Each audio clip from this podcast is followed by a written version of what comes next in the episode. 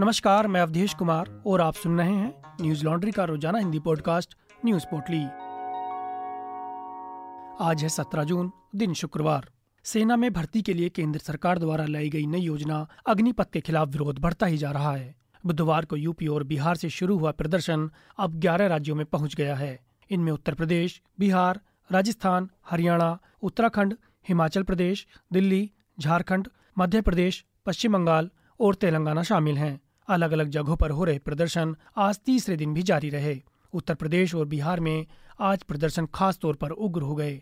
आज सुबह प्रदर्शनकारियों ने बिहार के लखीसराय स्टेशन पर विक्रमशिला एक्सप्रेस में आग लगा दी। इससे पहले गुरुवार को गोपालगंज में एक ट्रेन को आग के हवाले कर दिया गया था। खबरों के मुताबिक बिहार में अब तक पाँच ट्रेनों को आग लगा दी गई है। प्रदर्शनकारियों ने पहले ट्रेन में जमकर तोड़फोड़ और लूटपाट की और फिर आग लगा दी।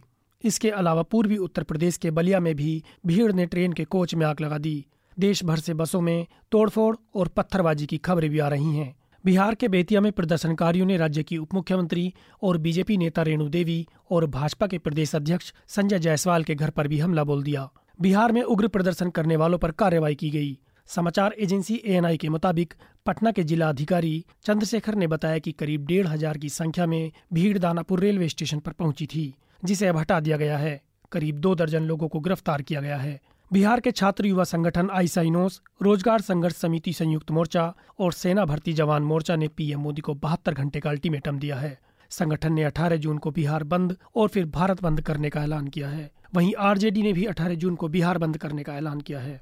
उग्र प्रदर्शन करने वाले युवकों से केंद्रीय रेल मंत्री अश्विनी वैष्णव ने हिंसक प्रदर्शन न करने की अपील की है। उन्होंने कहा, मेरा सभी से निवेदन है कि रेलवे आपकी और राष्ट्र की संपत्ति है। रेलवे संपत्ति आपकी सेवा के लिए है, इसे बिल्कुल नुकसान न पहुंचाएं। इसलिए आप किसी भी तरह के हिंसक प्रदर्शन न करें। उत्तर पूर्व मध्य रेलवे ने जानकारी दी कि पश्चिम बंगाल में रेलवे जोन के विभिन्न स्टेशनों पर चल रहे प्रदर्शनों के कारण नौ ट्रेनें रद्द कर दी गई हैं। गुरुग्राम में जिला प्रशासन ने एहतियात के तौर पर धारा एक सौ चवालीस लागू कर दी है। उपायुक्त निशांत यादव ने कहा कि दूसरे दिन भी विरोध प्रदर्शन जारी रहने की संभावना के कारण यह आदेश जारी किया गया।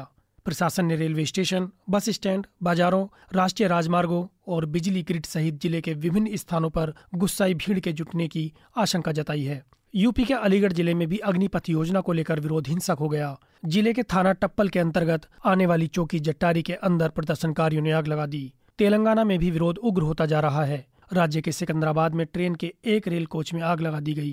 रेलवे स्टाफ ने तुरंत ही उस कोच में सवार चालीस यात्रियों को निकालकर सबकी जान बचा ली। यात्रियों में बच्चे भी शामिल थे। तेलंगाना में प्रदर्शनों के दौरान एक युवक की जान भी चली गई। गौरतलब है कि केंद्र ने देशव्यापी विरोध के बीच गुरुवार को अग्निपथ सैन्य भर्ती योजना में एक बार के लिए आयु सीमा इक्कीस से बढ़ाकर तेईस कर दी। सरकार ने एक विज्ञप्ति में कहा कि यह निर्णय इसलिए लिया गया क्योंकि पिछले दो वर्षों में कोई भर्ती नहीं हुई है।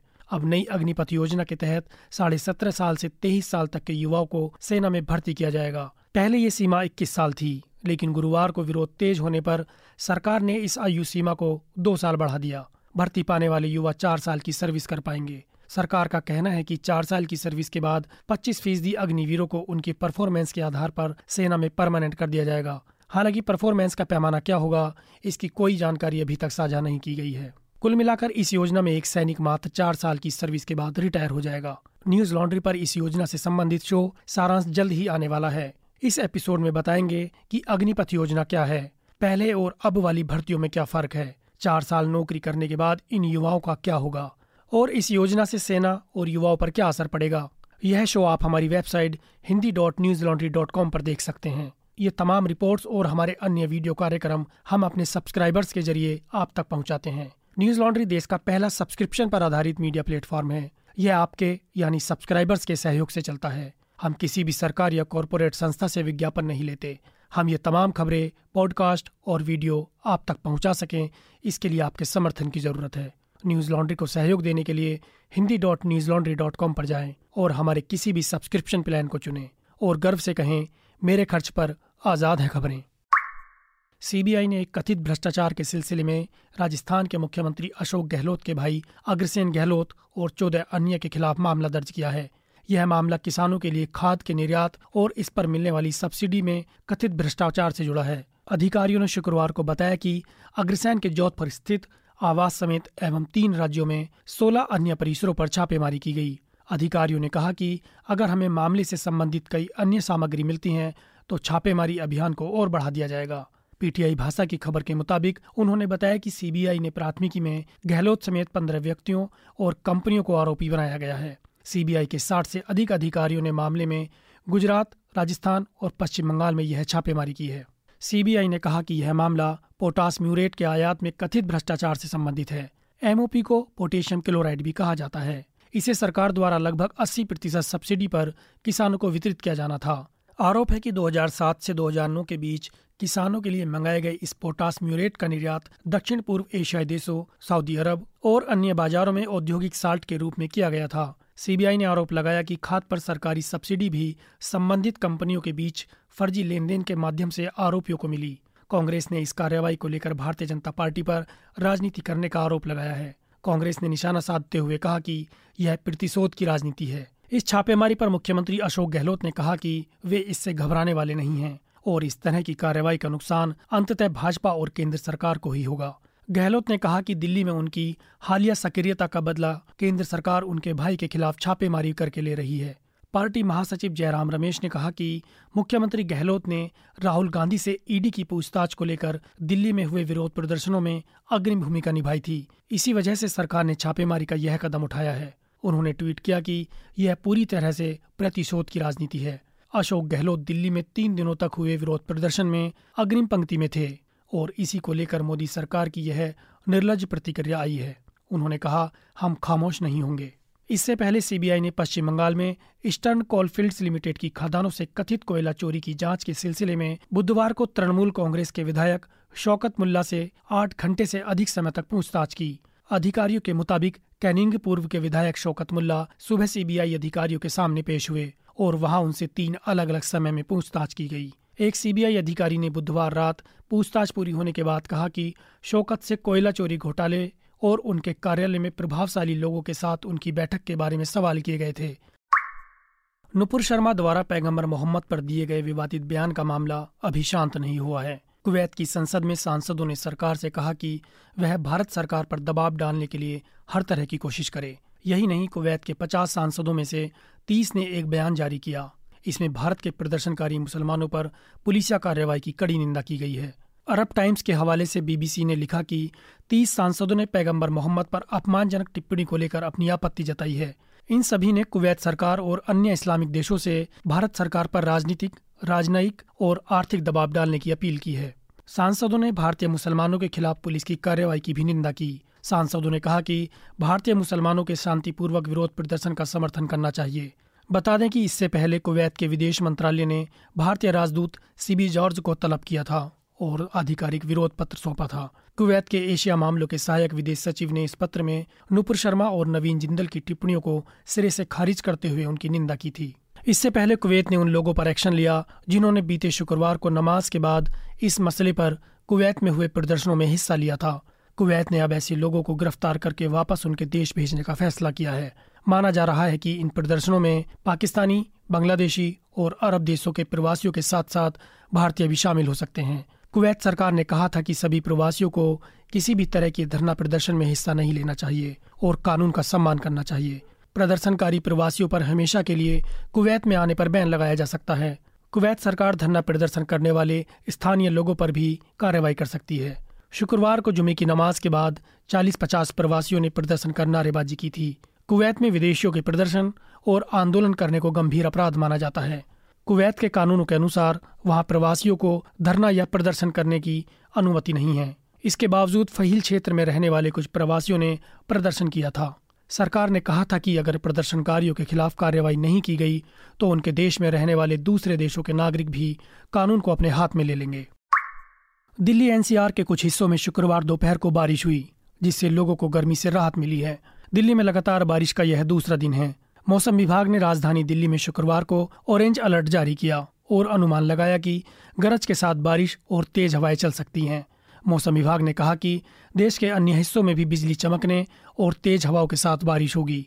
मौसम विभाग ने राष्ट्रीय राजधानी में गरज के साथ हल्की से मध्यम तीव्रता की बारिश का पूर्वानुमान व्यक्त किया था। विभाग ने दोपहर एक बजकर पचास मिनट पर ट्वीट किया था कि दिल्ली एनसीआर के लोनी देहात, हिंडन वायु सेना स्टेशन, गाजियाबाद, इंदिरापुरम, छपरोला, नोएडा, दादरी, ग्रेटर नोएडा और आसपास के क्षेत्रों में तीस चालीस किलोमीटर प्रति घंटे की रफ्तार से हवाएं चलने के साथ हल्की से मध्यम तीव्रता की बारिश होगी। दिल्ली के कुछ हिस्सों में शुक्रवार सुबह से ही भारी बारिश हुई और न्यूनतम तापमान पाँच डिग्री घटकर बाईस दशमलव आठ डिग्री सेल्सियस हो गया। इससे पहले विभाग ने बताया था कि शुक्रवार सुबह साढ़े आठ बजे तक दिल्ली में पिछले चौबीस घंटे के दौरान सात मिलीमीटर बारिश हुई। मौसम विभाग ने कई राज्यों में बारिश का अलर्ट जारी किया है। अनुमान है कि पंजाब, हरियाणा और उत्तर प्रदेश के कुछ हिस्सों में बारिश होगी। उत्तर और पूर्वी राजस्थान, गुजरात के कुछ हिस्सों और पश्चिमी मध्य प्रदेश में भी हल्की बारिश की संभावना जताई गई है। आज पूर्वोत्तर भारत, पश्चिम बंगाल के पहाड़ी क्षेत्रों और सिक्किम में भी बारिश हो सकती है। ओडिशा, छत्तीसगढ़ के कुछ हिस्सों, पूर्वी मध्य प्रदेश, तेलंगाना, कर्नाटक, लक्षद्वीप में भी बारिश के आसार हैं। केरल, झारखंड, कर्नाटक, तमिलनाडु के कुछ हिस्सों, अंडमान निकोबार द्वीप समूह और गोवा में भी बारिश की संभावना जताई गई है। दक्षिण पश्चिम मानसून के मध्य और पूर्वी भारत की ओर बढ़ने के कारण उत्तर पश्चिमी और मध्य भागों में अधिकतम तापमान में पाँच से दस डिग्री सेल्सियस की कमी आई है। साथ ही मौसम विभाग का अनुमान है कि उनतीस जून तक देश के किसी भी हिस्से में हीट वेव की संभावना नहीं है। भारतीय रिजर्व बैंक के गवर्नर शक्तिकांत दास ने बदलती आर्थिक परिस्थितियों के मद्देनजर सही समय पर कदम नहीं उठा पाने के आरोपों को खारिज किया। दास ने शुक्रवार को आरबीआई की नीतिगत कदमों का बचाव किया। उन्होंने कहा कि केंद्रीय बैंक अगर पहले मुद्रास्फीति प्रबंधन पर ध्यान देने में लग जाता तो इसके परिणाम अर्थव्यवस्था के लिए विनाशकारी हो सकते थे। पीटीआई भाषा की खबर के मुताबिक फाइनेंशियल एक्सप्रेस द्वारा आयोजित एक कार्यक्रम में दास ने कहा कि बढ़ती हुई मुद्रास्फीति को बर्दाश्त करना आवश्यक था। हम अपने फैसले पर कायम हैं। रिजर्व बैंक आर्थिक परिवर्तनों की जरूरतों को देखते हुए ही कदम उठा रहा था। दास ने यह भी बताया कि आरबीआई के नियमों में यह स्पष्ट कहा गया है कि मुद्रास्फीति का प्रबंधन विकास से जुड़े हालात को ध्यान में रखते हुए किया जाना चाहिए। वैश्विक महामारी के मद्देनजर आरबीआई ने विकास की ओर ध्यान दिया और आसान नकद आय की परिस्थितियां बनने दीं। इसके बावजूद भी अर्थव्यवस्था छह दशमलव छह फीसदी सिकुड़ गई थी। केंद्रीय रिजर्व बैंक ने यदि अपना रुख पहले बदल लिया होता तो दो हज़ार इक्कीस बाईस में अर्थव्यवस्था की वृद्धि पर इसका असर पड़ सकता था। आरबीआई गवर्नर ने यह स्पष्ट किया कि मुद्रास्फीति से निपटने के लिए आरबीआई तीन या चार महीने पहले ध्यान नहीं दे सकता था। मार्च में जब आरबीआई को लगा कि आर्थिक गतिविधियां वैश्विक महामारी से पहले के स्तर से आगे निकल गई हैं, तब उसने मुद्रास्फीति को काबू करने के लिए कदम उठाने का निर्णय लिया। केंद्रीय बैंक ब्याज दरों में तत्काल बड़ी वृद्धि नहीं कर सकता था। उन्होंने यह भी कहा कि फरवरी दो हज़ार बाईस के अनुमान के हिसाब से दो हज़ार बाईस तेईस में मुद्रास्फीति चार दशमलव पाँच फीसदी तक रह सकती है। यह अनुमान आशाजनक नहीं था। ये गणना भी कच्चे तेल की कीमतें अस्सी डॉलर प्रति बैरल रहने के अनुमान को ध्यान में रखकर की गई थी। लेकिन यूक्रेन पर रूस के हमले से पूरा परिदृश्य बदल गया। आज बस इतना ही। आपका दिन शुभ हो। नमस्कार। न्यूज लॉन्ड्री के सभी पॉडकास्ट टिचर, आईट्यूज और दूसरे पॉडकास्ट प्लेटफॉर्म पे उपलब्ध हैं। खबरों को विज्ञापन के दबाव से आजाद रखें। न्यूज लॉन्ड्री को सब्सक्राइब करें।